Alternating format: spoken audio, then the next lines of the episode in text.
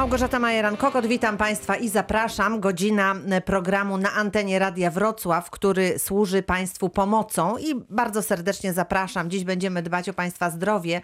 Nasz numer telefonu 71 391 0000, a także nasz adres mailowy reakcja24 małpa radiowrocław.pl. Goście z Narodowego Funduszu Zdrowia dziś razem z nami. Doktor nauk medycznych Jerzy Odonicz-Czarnecki, epidemiolog, a także kierownik, konsultant medyczny działu lecznictwa uzdrowiskowego. Witam serdecznie panie doktorze. Dobry. I Joanna Mierzwińska, rzecznik Narodowego Funduszu Zdrowia we Wrocławiu. Witam również. Dzień dobry. Proszę Państwa, rozpoczynamy od tych niedobrych informacji, które wiążą się z pandemią. Niestety COVID-19 nie odpuszcza i nie mamy tutaj dla Państwa dobrych informacji. Musimy prosić Państwa o ostrożność. Panie doktorze. No tak, sytuacja się pogorszyła w ostatnich y, tygodniu. Jednak zachorowania w wysokości 600, 650, wcześniej nawet 400, 500. Widać, że ten cały czas zachorowania rosną. Ale co to oznacza? To jest zachorowanie w ciągu jednej doby. Czyli z każdej doby mamy kilkaset nowych przypadków. One się kumulują. Więc to stwarza pewne zagrożenie dla innych y, obywateli, dla, dla społeczeństwa, jak również stawia ogromne wyzwania e, zakładom opieki zdrowotnej, szpitalom jednoimiennym, bo tych ludzi później gdzieś trzeba oczywiście leczyć. Dlatego były te wszystkie apele o to, żeby jednak mm, nie słuchać tych wszystkich newsów, pseudoinformacji, e, które mówią, że prawie nie ma covid że już jest zupełnie poza, albo że to jakiś wymysł, zmowa, e, teoria spiskowa. No to się jednak okazuje, życie jest troszeczkę inne. Ale w tym też pojawiają się pewne cechy takie i, i nasze działania, które jakby troszkę te światło w tunelu można zobaczyć, które stosując te wszystkie wymogi, które są tam Ministerstwa Zdrowia, Głównego Inspektora Sanitarnego, zdrowy rozsądek przede wszystkim, ale nawet takie proste doświadczenia, które są e, w różnych krajach wykonywane. No tak, bo cały czas poznajemy tego Tak, wirusa, tak. cały czas sprawdzamy, jak on się zachowuje i jak to jest, gdy my zachowujemy się tak albo inaczej. A no właśnie. I to jest dosyć istotne, że cały czas upieramy się o tych maseczkach. Początkowo oczywiście Nie pamiętamy tych na- Te maseczek. maseczki są wstrętne. są. Ja też co prawda cały czas mam przy nie sobie znam, i tak, noszę. nie znam nikogo, kto by się, ją lubił, ale em, niestety. No, no niestety. Chodzi o to, żeby ta maseczka jeszcze była skuteczna, żeby była tak zrobiona i, i, i skonstruowana, że dała nam pewną, pewne bezpieczeństwo. E, Bardzo ładne filmy pokazują się w internecie i nie tylko, prawda, pokazujące jak te maseczki są skuteczne i które są najbardziej skuteczne. Tam materiałowa, jednowarstwowa, dwuwarstwowa i trzywarstwowa chirurgiczna. No i okazuje się, proszę Państwa, że ta trzywarstwowa chirurgiczna, która jest do, dostępna w naszych aptekach, w każdej aptece praktycznie w tej chwili one są i w internecie i tak dalej. Jednak jak pokazane jest e, za pomocą termobadań i tak dalej, jak przy, przechodzi przez tą maszenk, ma, maseczkę, przechodzi para, czy ewentualnie kropelki, czy również jak, to, to jest dosłownie ślad wydostający się na zewnątrz, to jest na granicy, C- czyli praktycznie rzecz biorąc jest całkowicie e, bezpieczna, nie Bezpieczna, przepuszcza na zewnątrz nic. Czyli jeżeli ja mam i pani ma, no to jesteśmy wzajemnie siebie szanujemy i wzajemnie siebie dbamy Jesteśmy o siebie. bezpieczni, I tak. jesteśmy Mhm, bezpieczni. To jest bardzo ważna informacja, prawda, ta skuteczność. Oczywiście e, bardzo dobry dowód, jaki NAT pokazuje na to, że od nas bardzo wiele zależy. Od naszego postępowania. Naprawdę, proszę Państwa, moje doświadczenie 40-letnie epidemiologa, że jeżeli będziemy przestrzegali tych zasad i będziemy zachowywali się zgodnie ze zdrowym rozsądkiem, można przejść tą epidemię suchą stopą, jak to się potocznie mówiło i tak dalej. Proszę zwrócić uwagę na doświadczenia, które były przekazywane, e, były w, w krajach europejskich teraz przeprowadzone i w Stanach Zjednoczonych. Przykład jednej grupy zawodowej, kosmetycy i, i I fryzjerzy. fryzjerzy. Mhm. I okazało się, że jedni, którzy byli bardziej sceptyczni, uważali, że to ich nie dotyczy i nie będą chorowali, nie nosili maseczek, przyjmowali y, swoich klientów też bez maseczek, bez zabezpieczeń i tak dalej. I druga grupa Która zachowywała się która restrykcyjnie miała tutaj. maseczki, Mhm. miała rękawiczki, były środki dezynfekcyjne, po każdym e, gościu było e, stanowisko dezynfekowane i tak dalej. Proszę sobie zwrócić uwagę, to jest dowód koronny na to właśnie, jak to się wygląda, że ci, którzy nie stosowali się, 37% zachorowało personelu. a ci, którzy stosowali żaden. No to to już jest e, argument, który chyba najbardziej sceptyczne osoby może już jakby do, Przekonać. przekonać Mhm. do tego, że jednak jest warto. Zresztą drugi argument taki, proszę zwrócić uwagę, no nasi koledzy lekarze i pielęgniarki, i ratownicy, cały personel medyczny, no jest strasznie narażony, prawda? My wiemy, że jest strasznie, ale po, oczywiście zdarzają się u nich też zachorowania, no bo jednak ten wirus jest, jakby powiedzieć, w natężeniu, w gęstości większy i tam różny błąd maleńki, jakaś nie coś może spowodować, ale, Ale jednak większość funkcjonuje, prawda? Widzimy swoich konsultantów, widzimy swoich profesorów, widzimy pielęgniarki, widzimy ratownicy, którzy przecież już tyle miesięcy w tym pracują. I oni oczywiście wyglądają okrutnie jak z filmu Lukasa, ale prawda jest taka, że ich to zabezpiecza. Czyli jeżeli się stosujemy wszyscy, no to wtedy oczywiście mamy szansę. Y, Do tego tematu na pewno będziemy jeszcze dzisiaj powracać w trakcie naszego programu, ale słuchamy tych, którzy do nas telefonują. Pani Anna z Dzierżoniowa się dodzwoniła. Dzień dobry Pani Anno. E, Dzień dobry. Bardzo słaba jest słyszalność, ale może będę e, słyszała My odpowiedź. panią, my Ja panią takie słyszymy dobrze, proszę bardzo. Ja mam takie pytanie. Miałam w marcu skierowanie na koronografię i zaraz potem wprowadzono te obostrzenia w- w poruszaniu się, a ponieważ jestem starszą osobą z różnymi chorobami, to dałam sobie na przeczekanie, a jak się w końcu dodzwoniłam do, do szpitala, to powiedziano mi, że skierowanie z marca już jest e, w lipcu nieważne. E, I chciałam się zapytać, czy e, w związku z pandemią to nie ma jakiegoś przedłużenia skierowań, czy, czy to faktycznie e, marcowe już w lipcu jest nieważne skierowanie, trzeba się starać o nowe? Mm, Już bardzo poproszę Pani Anna Mierzwińska, Narodowy Fundusz Zdrowia. Co możemy tutaj odpowiedzieć słuchaczce? Jest to nieprawdziwa informacja, dlatego że jeśli chodzi o skierowanie do szpitala, to nie ma tutaj terminu ważności. Termin ważności jest na rehabilitację na przykład, termin ważności jest na leczenie uzdrowiskowe, ale nie ma terminu ważności No, a właśnie w szpitalu Skierow- wojskowym powiedzieli mi, że skierowanie z marca jest nieważne. No Nie, to to było, a jakaś to było skierowanie już na informacja. konkret... pani się na... Czy pa, tak, właśnie. Pani, y, czy pani Anno, czy pani y, miała, y, czy pani miała tutaj już konkretną datę zabiegu, czy co to Ale było pani za była skierowanie? wcześniej właśnie, chyba że pani była Moment, zarejestrowana. moment. Tak? Pani Anno, słucham panie. Halo? Pani tak, Anno, proszę. słyszymy, proszę nam powiedzieć, jaka była sytuacja. Czy pani miała konkretny dzień zabiegu? Czy pani się zarejestrowała w tym szpitalu? Musimy znać więcej nie, nie, szczegółów. właśnie, że dopiero w lipcu się chciałam zarejestrować i yy, no to miał być zabieg planowany, nie jakiś nagły. Mhm, Yy, no, no tyle, że pani mi powiedziała, że w, marcowe skierowanie jest już nieważne w lipcu.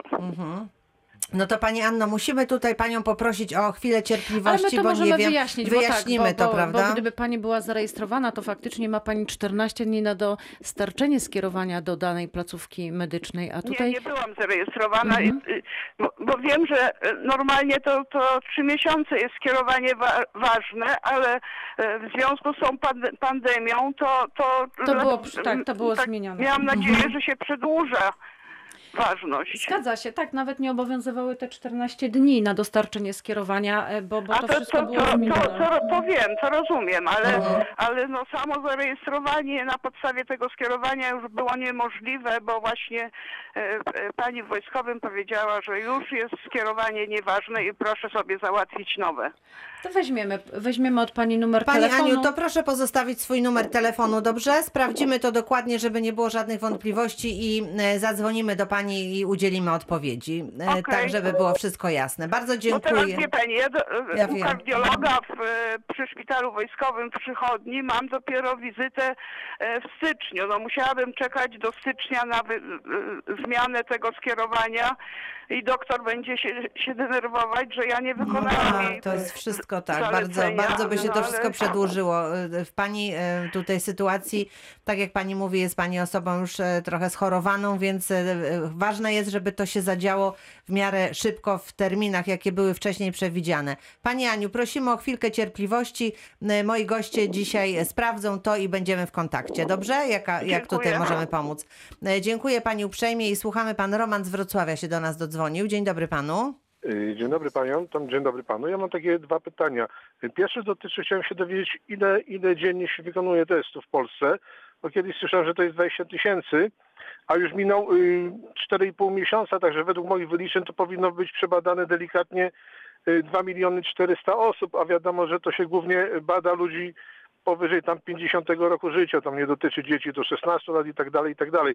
I ja się dopytuję każdego z otoczenia znajomych i nikt nie miał robionych testów, dlatego mnie to dziwi, prawda, te, te liczby. A drugie pytanie, no to te też nie rozumiem, bo niecały miesiąc temu pan premier y, właściwie kierował swoją opinię do starszych ludzi, że są bezpieczni, nie macie się co bać, że już w epidemii, teraz słyszę znowu epidemia. Nie wiem skąd to takie zamieszanie się bierze. Czy, czy naprawdę jest taki chaos służby zdrowia, czy, czy kto inny wprowadza w błąd ludzi? To tyle. Dziękuję bardzo. Dziękujemy bardzo i ba- bardzo proszę.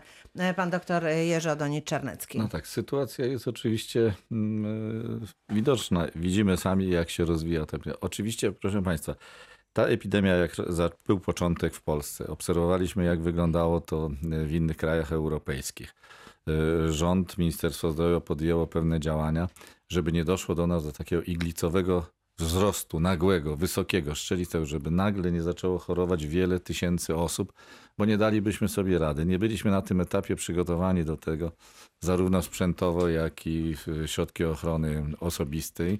E, Wszyscy, część e, społeczeństwa i nie tylko, i dysydentów e, lekceważyła sobie zagrożenie. Wydawało się, że one przejdzie gdzieś bokiem obok Polski i innych krajów europejskich, ale okazało się, że niestety nie. I w miarę trwania tej epidemii dopiero okazywały się następne elementy. Myśmy uzyskali tak zwane spłaszczenie linii, jeżeli chodzi o zachorowania na początku, że nie było nagle na przykład rzut 10-5 tysięcy czy 2 tysiące osób dziennie, tylko było tam 100, nie wiem, Państwo pamiętają, 30, 100, 150 osób, 200.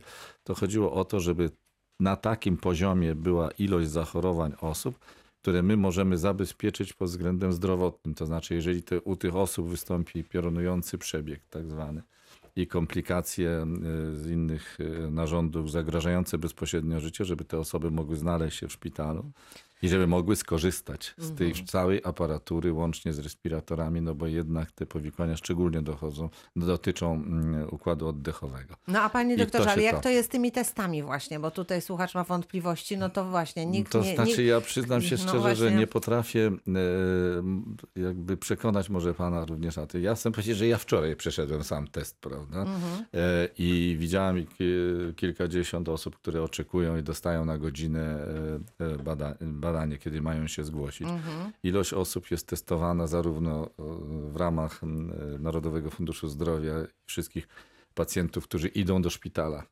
E, W mojej rodzinie też moja żona była skierowana do szpitala dwa miesiące temu i też przechodziła, zanim została położona do szpitala, to było zabieg operacyjny, musiała oczywiście przejść badanie i test. Każdy pacjent, który idzie na, do szpitala i jest tak zwanym e, nieostrym pacjentem, tylko z kolejki, e, no, musi przejść te badanie. Bez tego badania Mhm. Czyli przecież może w naszym bezpośrednim przybywa. jakimś My otoczeniu nie nie ma tych widzimy. osób, ale, ale E, są ludzie, którzy te testy przechodzą. Tak. No i to jest bardzo wiele osób, Mhm, prawda? Naprawdę bardzo wiele osób. Jest kilka szpitali we Wrocławiu i jeżeli są przyjęcia ciągle w tym szpitalu codziennie, planowe przyjęcia, Mhm. to te osoby, które mają planowe przyjęcia, przechodzą te badania. Mhm. Jednocześnie wszystkie są osoby badane z kontaktów lub podejrzane, prawda? Mhm. Na, e, na kontakt z innymi cho- chorobymi lub styczność dosłownie e, nawet tam chwilową, Mhm. ale jednak czuje, że jest jakieś zagrożenie, to ten test jest wykonywany. Pacjenci jeżdżący do uzdrowiska, przecież proszę Przechodzą. Państwa, do uzdrowiska w sumie my wysyłamy 600 tysięcy osób.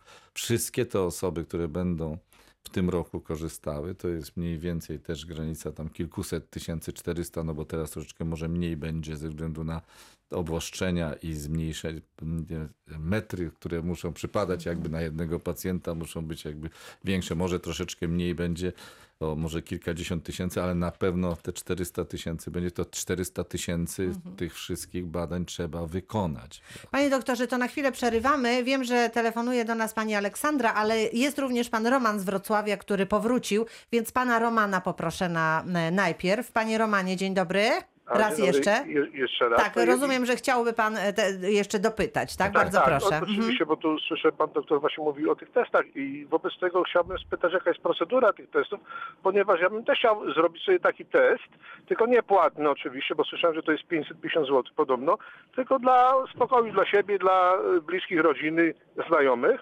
A druga sprawa, że pan doktor mówi, że żeśmy sobie nie mogli poradzić. No wiadomo, przepraszam, y, pan Łukasz Szumowski no pokazał, jak sobie radzi z maseczkami, z respiratorami, prawda, no wcześniej się wypowiadał o noszeniu maseczek, także z nim to z niczym sobie podejrzewam nie poradzimy, nawet jakby pateczki miał kupować, to też by kupił Panie inne. Romanie, proponuję Tak. bez złośliwości, Tak, tak, tak. tylko Nie, nie, no proponuję tylko- merytorycznie, dobrze? Więc merytorycznie e, pytanie brzmiało, e, jak mamy e, testy, ewentualnie s- tutaj te testy wykonać, Oczywiście, jeżeli dziękuję chcemy. bardzo. Mm, Ja Dziękujemy. Jeszcze, ja jeszcze jednak wrócę do tych maseczek do początku Mhm, tego marca. Zapewniam że osobiście tutaj moi przyjaciele i bliscy, którymi współpracują o tym wiedzą, że tylko jak usłyszałem, że dzieje się takie nieprzyjemności w postaci rozpoczęcia e, epidemii w Mediolanie, gdzie mam swoich bliskich przyjaciół, którzy pracują w szpitalach i u nas ten proces zaczął się również tej epidemii, to osobiście w wielu audycjach, jak i również pisemnie zwracałem się do ministra zdrowia i nie tylko, i do wszystkich osób decydujących, do polityków,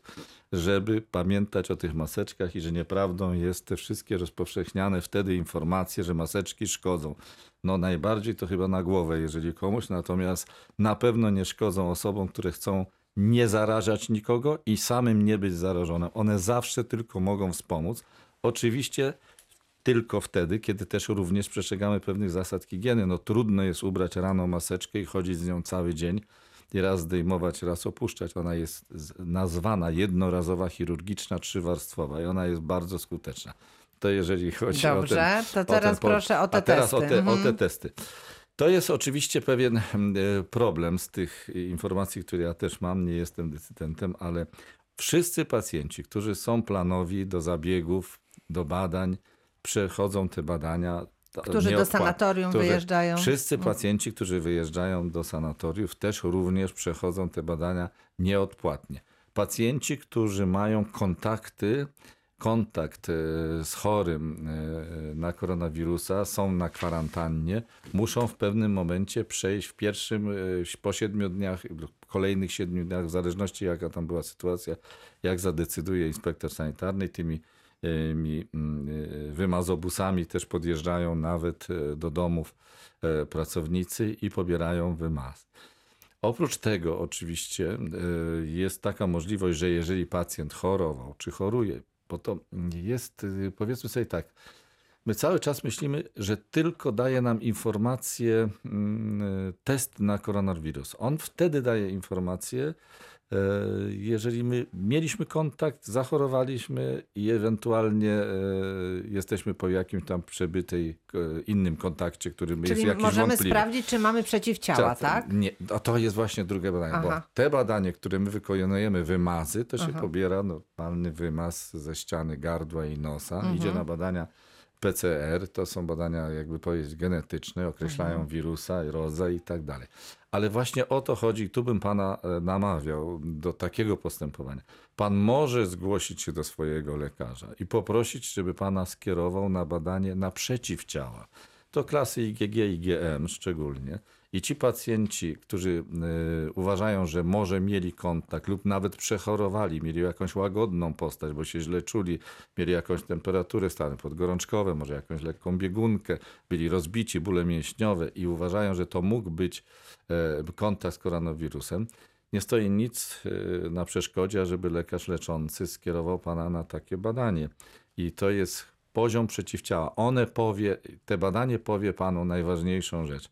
Czy pan miał kontakt z koronawirusem? Jeżeli się okaże, że pan miał, to znaczy, że przeszedł pan bezobjawowo albo całkowicie i już jest pan w dużej części bezpieczny. Jeżeli pan tych przeciwciał nie ma, no to trzeba dalej bardzo restrykcyjnie przestrzegać zasad sanitarno-higienicznych. To już słuchamy, czeka na zadanie pytania pani Aleksandra z Muszkowic. Dzień dobry, witam panią. Y, Dzień dobry. Y, y, Przysłuchiwałam się dłuższy czas. Cieszę się, że się dodzwoniłam.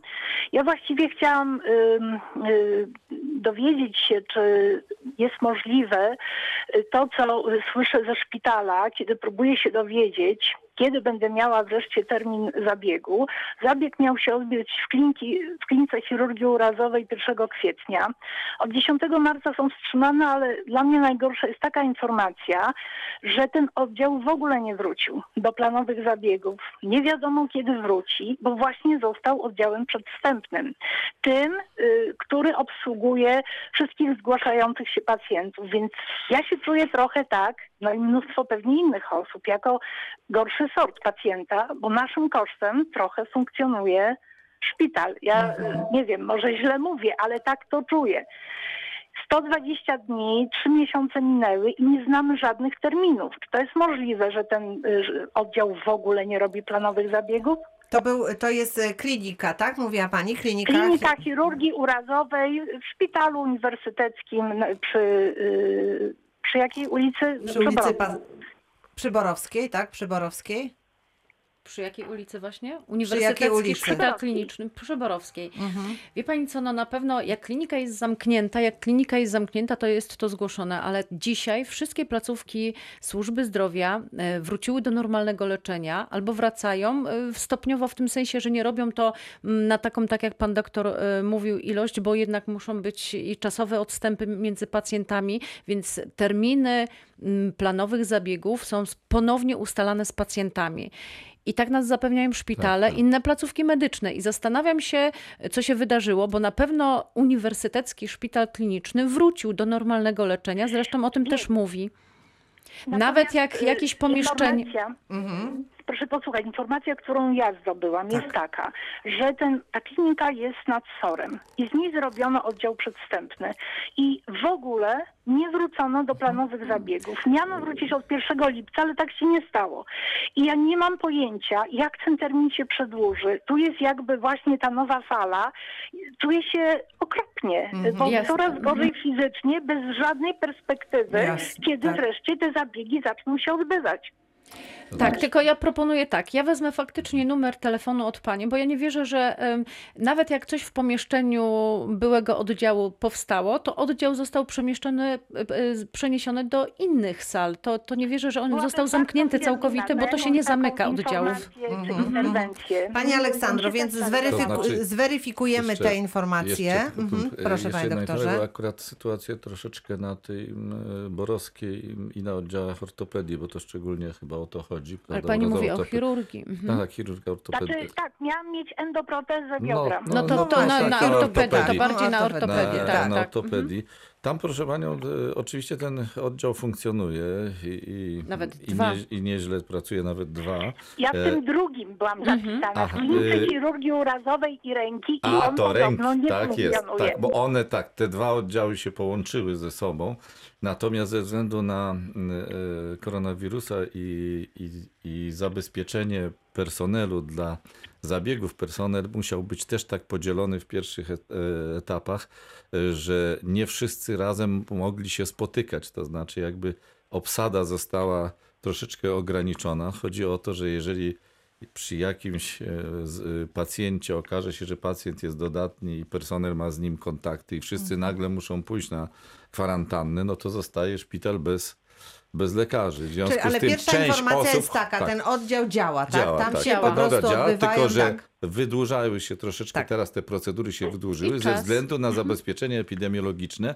Nie wszyscy lekarze jednocześnie w tej samej chwili mogą przeprowadzać zabiegi. Dobrze, To ale pani Aleksandra, która miała jakiś termin, powinna zostać poinformowana, Poinformowana. No e, tak. kiedy ma się zgłosić, jak się ten termin przedłużył, co się w ogóle w jej sytuacji Tak. dzieje. Z No tego, tak, co rozumiem, pani Aleksandra nic nie wie, nawet myśli, że ten oddział nie działa, Tak. podczas gdy on działa. No w związku z to tym... trzeba wyjaśnić. No. Słyszałam w sekretariacie kliniki, bo dzwonię co jakiś czas, bo naprawdę nie jest łatwo. Czekać z bólem i bez Nie, no to jest wizji, oczywiste. kiedy to będzie. co się w ogóle tam dzieje. Pani Aleksandro, To więc e, weźmiemy. musimy, e, bardzo proszę o przekazanie poza anteną numeru telefonu. E, Sprawdzimy dokładnie jaka jest sytuacja i tutaj jak, ja- jakie są dla Pani te terminy i w związku z tym będziemy w kontakcie, bo trzeba to wyjaśnić jak Byłabym najbardziej. wdzięczna za jakąś interwencję. Super, dziękuję za Dziękujemy ten program. pani bardzo. dzwonienia się, dziękuję. Pozdrawiamy Panią, e, dziękujemy i proszę Pan Piotr z Jeleniej Góry jest razem z nami. Dzień dobry, witam. Witam Państwa, dzień dobry. Ja pytanie mam do Pana doktora. Panie doktorze, e, jak y, pan wie, bardzo, bardzo dużo ludzi jest y, zdenerwowanych i przestraszonych i, i część ludzi znów y, podchodzi do tego bardzo źle, e, ponieważ lekceważą tą chorobę, ale e, jak pan dobrze wie, nikt do tej pory, przez tyle czasu już ta choroba jest, ale nikt do tej pory nie wyjaśnił dokładnie, skąd się ta choroba wzięła, dlaczego się wzięła, co jest przyczyną tej choroby, jak ona się dokładnie roznosi, bo przyznam się, że ja słucham bardzo często i y, Radia Wrocław i, i telewizji i różne rzeczy się opowiada. Śledzi pan Ale informacje, rozumiem. Wie, Mhm. Wiecie Państwo, jeżeli ktoś mówi, że, że trzeba wyjść do drugiego pokoju, jeżeli się przewietrza pokój, kto, to mówi pan doktor, no to, to, to, to jest jakieś chore naprawdę. I ludzie są tak skręceni, że tej, ja się pytam, dlaczego nikt do tej pory tego nie wyjaśnił, nie powiedział ludziom y, tak, jak to jest i jak to powinno być. A drugie pytanie, które ciągle mi zadają wszyscy ludzie, y, moi koledzy i znajomi, i wszyscy ludzie, z którymi rozmawiam na temat tego, to co się stało z ptasią grypą i ze świńską grypą. Mhm. Co się stało, panie No doktorze? właśnie. No właśnie, co się No stało? tak, no, y, nie miała takiego rozwoju, takiego istotnego jak Panie, na panie przykład ten... doktorze, pan pre, premier powiedział, że świńska grypa była gorsza niż ta grypa. Tak powiedział, No na, właśnie. Słyszałem to No dokładnie. ja, mnie bardzo trudno jest polemizować ze zdaniem e, Ja pana rozumiem, premiera. ja rozumiem, panie doktorze. Tak, rozumiem, tak. panie doktorze. Panie Piotrze, panie Piotrze, więc- Ja na szczęście nie jestem zaangażowany, także mogę e, mówić Panie- różne rzeczy. Muszę pan powiedzieć tak. Wie pan, pierwsza sprawa to jest taka, że my niestety w, w dobie tej informatyzacji, elektronizacji, tego całego bałaganu, jak ja mówię, w eterze, jesteśmy narażeni na ogromny napływ e, informacji. Te informacje, które spływają również, ja też jako uczestnik i jako zwykły człowiek, który zagląda do komputera, który sobie tam odbiera SMS-y, który tam w WhatsAppie przegląda, dostaje tysiące tych wszystkich informacji, które faktycznie mogą z mózgu wodę zrobić i to w jeden wieczór, jak to się mówi. No, no niestety, no to jest po prostu tego. Największe nieszczęście oczywiście jest tym, że zabierają na ten temat ludzie głos, którzy jakby powiedzieć mało na ten temat w ogóle powinni mówić. Ale to zarówno spoza zawodu, jakby i, i, i, i polityków, przepraszam, również niestety muszę to powiedzieć, bo wydaje mi się, że jeżeli e, ktośkolwiek publicznie występuje, no to przynajmniej powinien się tam zdziebeńko przygotować i, i sprawdzić informacje, które posiada i które przekazuje, bo ciężar przekazanej informacji to jest jak broń, naprawdę jak broń.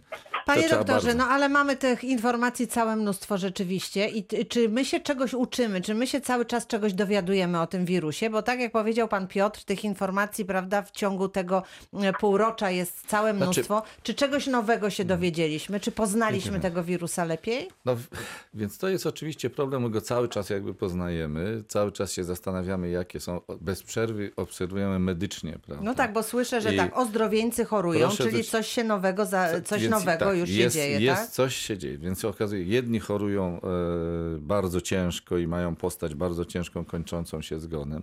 Z drugiej strony okazuje się, że to są osoby, które są starsze w większości, ale one są nie dlatego, że jakby chore jeszcze specjalnie, jakby powiedzieć, na coś, ale Proszę Państwa, ja mam tam swoje lata też już. No ja nie wiem, czy ja bym wytrzymał temperaturę 39 stopni przez 7 dni. I nieważne, czy ja mam tam 5 chorób, czy nie mam jedną. Widzę, jak to wygląda u pacjentów. No jak rypnie człowieka na 40 stopni przez 6 dni, to już tylko to może człowieka niestety ogromny kłopot zrobić, prawda, w tym, e, w organizmie. Więc Jednocześnie całkowicie się zapomina o tym, że e, młodzi ludzie też chorują i że też mają i dzieci chorują i chorują w w wieku, jak widzimy teraz więcej tych zachorowań, którzy są e, zgłaszane z zachorowania, to tych ludzi o między 15 a 44 rokiem życia. One przechorowują bardzo niektóre łagodnie, a niektóre w ogóle bez żadnych e, symptomów, powiedzmy sobie. Ale później się okazuje, że w tej chwili, że po pewnym czasie, po miesiącu, dwóch, trzech, u tych osób nagle zaczyna się rozwijać różne zespoły chorobowe ze strony e, płuc, ze strony przewodu pokarmowego, ze strony również e, e, mięśnia sercowego. No więc widać, że Że to nie jest że takie to nie całkiem jest taka zupełnie, tak, i że się, że- nic że- się nie dzieje w organizmie, tak? Widać, że sprawa jest poważna i Mhm. tą sprawę trzeba bardzo poważnie traktować i dlatego tak strasznie zawsze apelujemy, żeby się zabezpieczać, żeby było jak najmniejsze oczywiście ryzyko zakażenia, bo najlepiej by było jakby tego uniknąć po prostu, żeby nie paść ofiarą do czasu skutecznych leków i do czasów szczepionki, która będzie skuteczna i bezpieczna, kładę na to nacisk szczególnie, żebyśmy mogli jakoś przetrwać. Według mnie, panie, szanowny panie, to wydaje mi się, że to niestety okres do dwóch lat, prawda? To jest jeszcze dwa lata przed nami, więc dlatego tak mocno musimy się uzbroić. No i musimy się uzbroić w cierpliwość również w stosunku do wypowiedzi różnych osób. Ja wiem, że w ferworze różnych wystąpień i, i emocji i, i, i próbie jakiegoś tam wytłumaczenia się z pewnych działań, różne rzeczy e, różnie e, osoby e, przekazują. Ale nie wydaje mi się, żeby aż tak złe intencje wszystkich tych osób były. Raczej apeluję do, rozsądku i do wnikliwego śledzenia wszelkich informacji, bo o tej, ja mówię, taka bardzo prosta informacja na temat, jak się ta epidemia przy, e, e, trwa i jak się rozwija. No to ta informacja, którą podałem na początku o tych kosmetyczkach i o tych fryzjerach, czyli wyraźnie pokazuje, że pomimo, że ten wirus jest strasznie ciężki i strasznie daje komplikacje, to jednak jeżeli przestrzega się tych zasad, ma się skuteczne, jakby powiedzieć, środki ochrony osobistej, to jednak można wyjść y, obronną stopą. To jest, te, ja mówię, to jest te światełko w tunelu, że jednak, jeżeli będziemy przestrzegać, są na to dowody różne, już w tej chwili nie tylko Możemy się tego ustrzec. To można, można się tego uszczec. Proszę Państwa, kończymy pierwszą część naszego dzisiejszego spotkania. Za chwilę część druga.